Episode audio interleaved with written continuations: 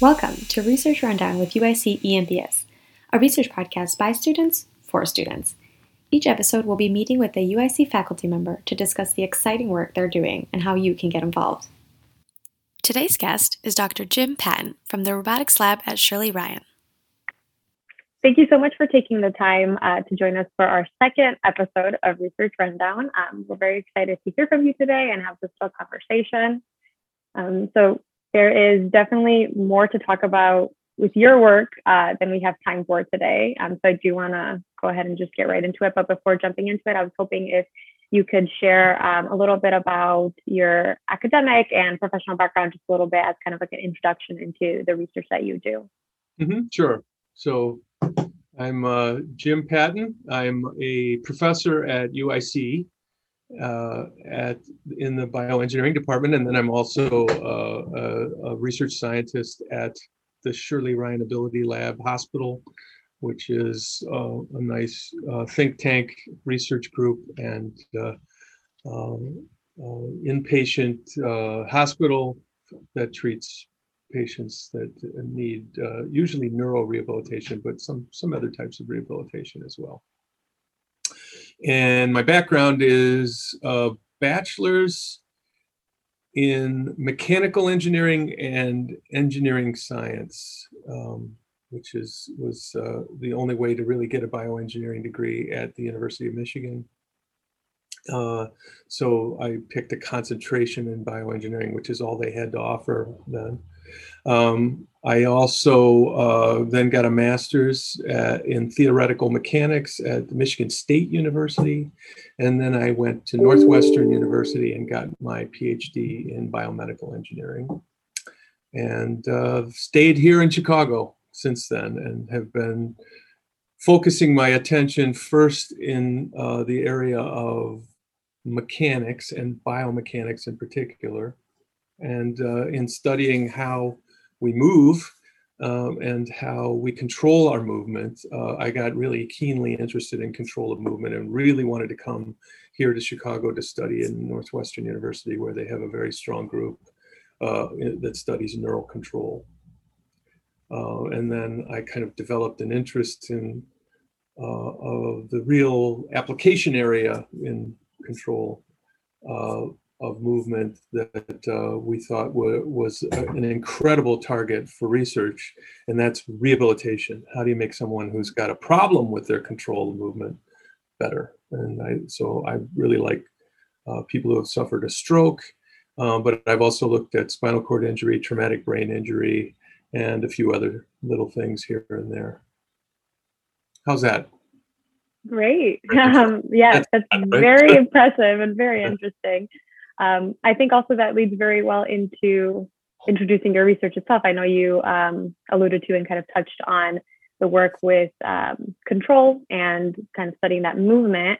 Uh, specifically, right now, so you are um, heading the robotics lab at Shirley Ryan. Is that correct? Right. Yeah, uh, we so, call it the robotics lab, but mm-hmm. it's also housed within the Center for Neuroplasticity um, and uh, also combination in the in the arms and hands uh, uh, ability lab, which is a mm-hmm. therapeutic clinic uh, that also has a bunch of researchers. We all share space.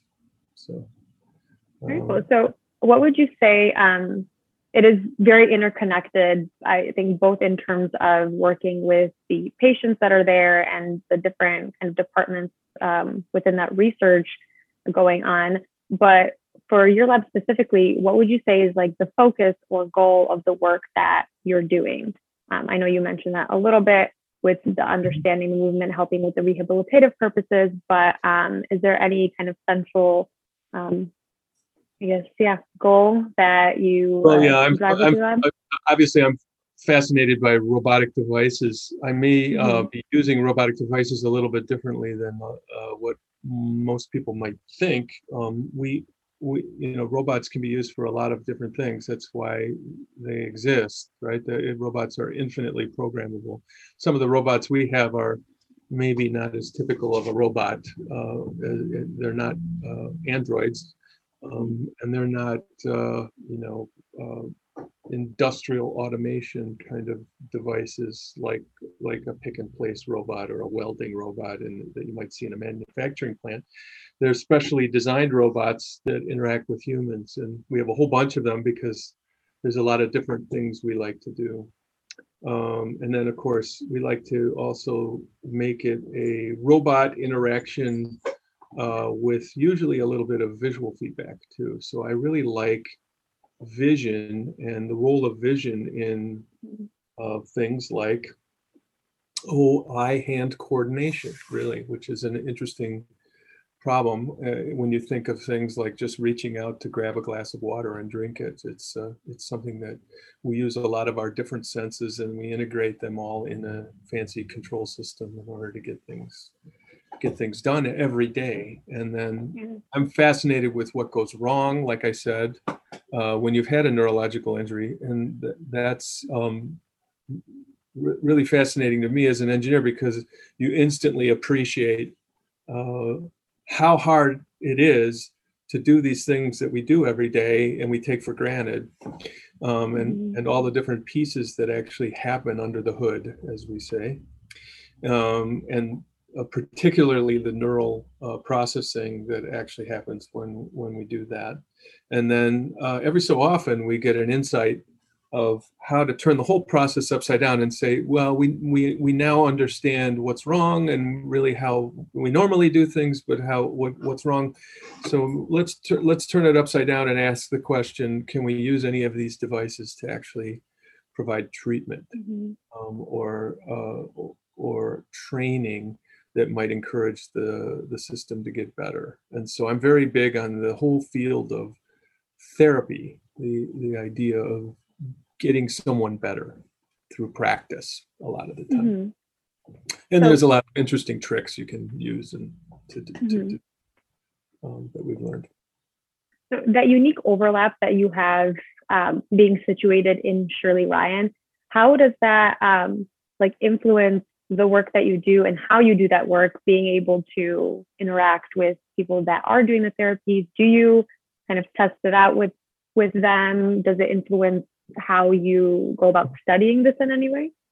Yeah. Uh, so I should explain a little bit more about Shirley Ryan. The idea is that we get uh, we as engineers, including uh, the students that I have from UIC and other places, um, they plop us right down in the middle of the therapy clinic. So we're there and we see every day how the clinical process happens.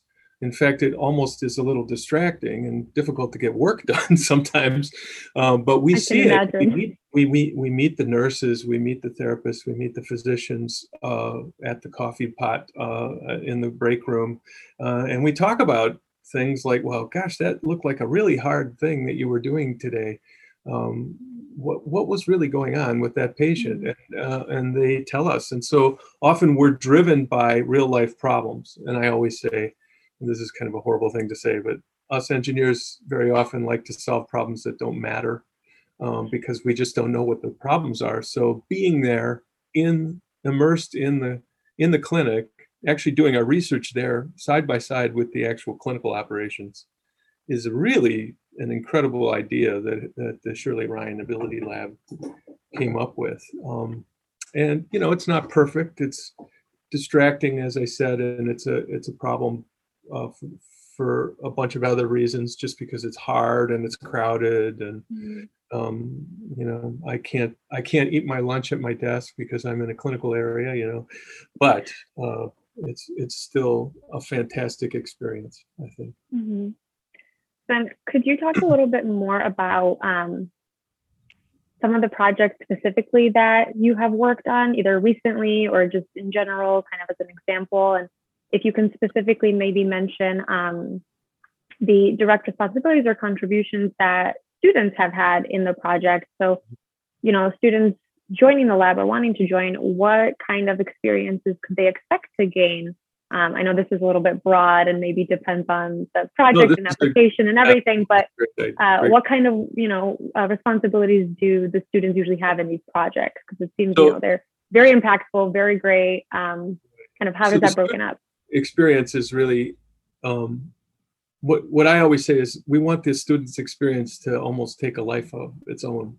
mm-hmm. on. And, and what's really nice is, you know, we're in the middle of a large area uh, with other professors all uh, uh, with their students as well. And we, you know, we mix it up with Illinois Institute of Technology and uh, professors and uh, uh, Northwestern University professors and UIC professors um, and a few others from other places, and they all have uh, some sometimes dedicated, um, you know, space available for their research. But the important thing is that that the students are picking up skills and great interactions from people down the hall that maybe just other mm-hmm. students that have expertise in a certain area you know if you want to find someone who does really good job at nonlinear optimization techniques for engineering, there's someone down the hall that you can ask about it as an example. So, or, you know, who's the person who does transcranial magnetic stimulation, right? Mm-hmm.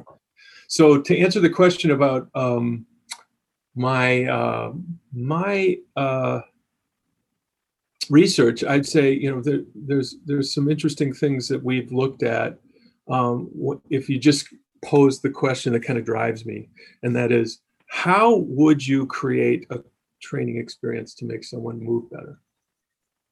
And you notice I didn't say patient there, and that's because I'd like mm-hmm. to think that I'm more than just a clinical science scientist. So I'm talking about maybe even you know someone training to do surgery uh, better or training to pilot an, uh, uh, an airplane or play a musical instrument or perform sports or whatever. Um, all of those things are interesting possibilities, or we might just want to study it from a basic science standpoint of like how, how do we learn skills?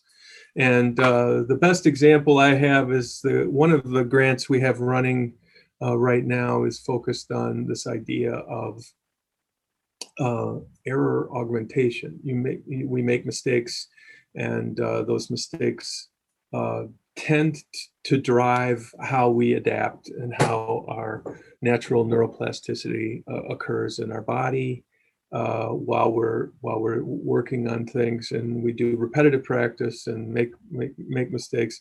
And one of the things we can do with our virtual reality kind of tools that that we've developed. Um, with the help of some great people at UIC. Uh, and then uh, and then our robotics is to actually amplify the mistakes people make, and uh, and you'd think that that would be bad, but it actually wakes up the nervous system and makes them learn better. So that's one example mm-hmm. of uh, uh, one successful example because we've had a lot of failures, but uh, one one successful example of how people get better by our enhancement of the practicing uh, paradigm, right? Or the the mm-hmm. you know, enhancing enhancing the training experience. Um, and the therapists seem to like it too because it's pretty straightforward and they can understand it. They don't uh, have to learn uh, advanced engineering skills in mm-hmm. control theory or uh, how to how to actually program robots. They don't have to do any of that, right? So. Very cool. Um, so with these projects, I imagine they're very complicated. Mm-hmm. Um, mm-hmm. But on the other hand, do you have any um, experiences or skills that you look for or recommend that students have wanting to um, contribute to this work or participate in this research that um, you you're taking on? Well, so every time I uh, get funded to do research, or even if I just undertake a new project, mm-hmm. there's there is a student, sometimes a postdoc, sometimes a student and a postdoc, sometimes a student and a postdoc, and another student and another student, and maybe a junior student, uh, or an undergraduate, or even a mm-hmm. high school student uh, assigned to that project. So all projects move forward and are um, they are they are driven by a student who's been given uh, kind of uh, main uh, main assignment to, to to getting the job done for that project, uh, and, uh, and, sometimes it's a team. Um, a lot of times it's a team because they're meaty projects that take a lot of uh, a lot of effort from several people, and I think students working with other students um, everybody finds a little corner of their own little expertise within the project, but then they also push each other and uh, Mhm. teach each other. So I, I see it as an incredible thing. And then, of course, it provides uh, a mentoring training uh, situation for the students themselves. So a student becomes a teacher or becomes the boss of the the the the the, uh, the, the, the, the other students on the team very often. So a lot of collaboration, even just between students and different kind of parts of the lab, and um, a lot of that to be expected. So right. I'm kind of driven to make sure that, for example, my UIC students in bioengineering are Mhm. playing a big role in all of this, right?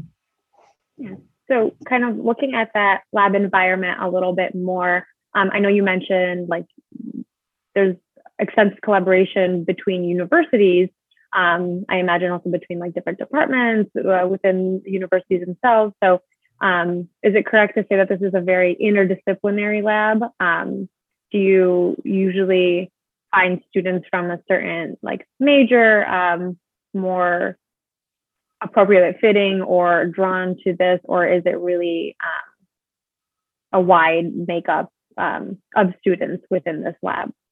Um, well, I primarily am in bioengineering at UIC um, students, um, but we've I've graduated um, students in mechanical engineering, uh, one in electrical engineering in the past few years, um, and uh, and a few in computer science. So the skills um, that we need kind of transcend all of that. Uh, I've even had students in kinesiology uh, and uh, let's see, um, and uh, and of course some therapy disciplines as well that have come through. Uh, physical therapy and occupational therapy. I'm now working in speech therapy, which is an interesting area. Also, um, uh, speech and language pathology um, is the technical term for it. So we have all of those, but you know, predominantly it's bioengineering students Mhm. uh, it, uh, it it's because the skill set uh, skill sets that very often we need is um, maybe this is answering an earlier question you had is programming uh, which is an important part of all of this uh, how do you get the machine to do exactly what you'd like it to do so that Mhm. it's objectively helping you do the science? Um, and how do you program a robot to get the job done is an interesting question in and of itself. And and can you get the robot to do what you want to do? So robots are Like that second question might be- you have some you have some responsibility there right? So so you have to like programming usually if you're in my lab either if you're programming to do analysis of data but more importantly um, if you're if you're uh, trying to make the machines go So, what language do you um, primarily use um, within the work? Is it is it do you have one that is recommended mm, for students looking to get more experience in programming if they're interested in working in robotics in that sense? Well, we're all over the place right now. Um, our our uh, fanciest robotic tool that we have in the lab is it works on C sharp and uh, actually interfaces with Unity, which is a visual feedback gaming kind of environment. So Mhm. everybody thinks that's cool, um, and it seems to be working very well. Um, but there's a, a, a lot of other devices in the lab, um, so we're all over the place. So my favorite thing is uh, what I learned from a robot computer scientist years ago. Is he looked at me and he said, "Why do you care what what uh, what language? I'll, I'll I'll I'll learn whatever language I need to to make it go today, right?" Mhm. So, but um, we're doing Python, we're doing uh, MATLAB and its special tools in XPC Target, which is a special toolbox that ties into Mat- MATLAB. Um, and, uh, and then, of course, we use MATLAB a, a lot uh, to do our data analysis and graphics and other things uh, as well. Um, what else? Anything else? I'm trying to think. But yeah, Py- Python is is really taken a, a front a front a front stage as well all in all of our work. Having having a dog having a problem here next to me. Apologies for the dog. Right? All good. um, so, for students that are interested in getting involved, uh, what would you say is your kind of initial piece of advice um, for your lab specifically in terms of um, wanting to contribute and start with this work? Well, I always uh, say, come join us for a lab meeting um, and see what the kind of the vibe is in the lab mm-hmm. with everybody. Um, and you, there you will discover that we're, we're not uh, all jerks and uh, and uh, you'll kind of get a get a feel for how we do things. So um, I, I, I always say we start there, and you can listen, um, or you can ask questions, and and then from there you can attend more lab meetings and you know become involved in something um, that we might be working on. So showing up is just half the battle then, kind yeah. of to get started. Yeah. I, I also say, you know, I never hire anybody unless I know them and maybe they've participated within our group mm-hmm. uh, anyway. So it's uh, it, it, it's too it's too easy to uh, to well it's it's a very difficult process to deal with all all of the people that want to come work here, um, but especially now with virtual being easy. Um, uh, you know, participating in a meeting or joining us for a meeting is an easy thing to do to start. If a student did want to um, reach out then and sit in on a meeting and kind of see how that's um, what mm-hmm. that's all about to get started, would you suggest then just emailing you? Um, is this um, yeah, send, send me an, an open invite? Uh, and and I hope hope hopefully I won't get so many emails that I can't handle it right now at the end of the semester, right? So, but uh, send me an email and I'll send back uh, in, in, an invitation that has details on how to do it. In in your email, you might want to tell me what you're uh, what you're about and uh, what your interests are, right? Briefly. That sounds good.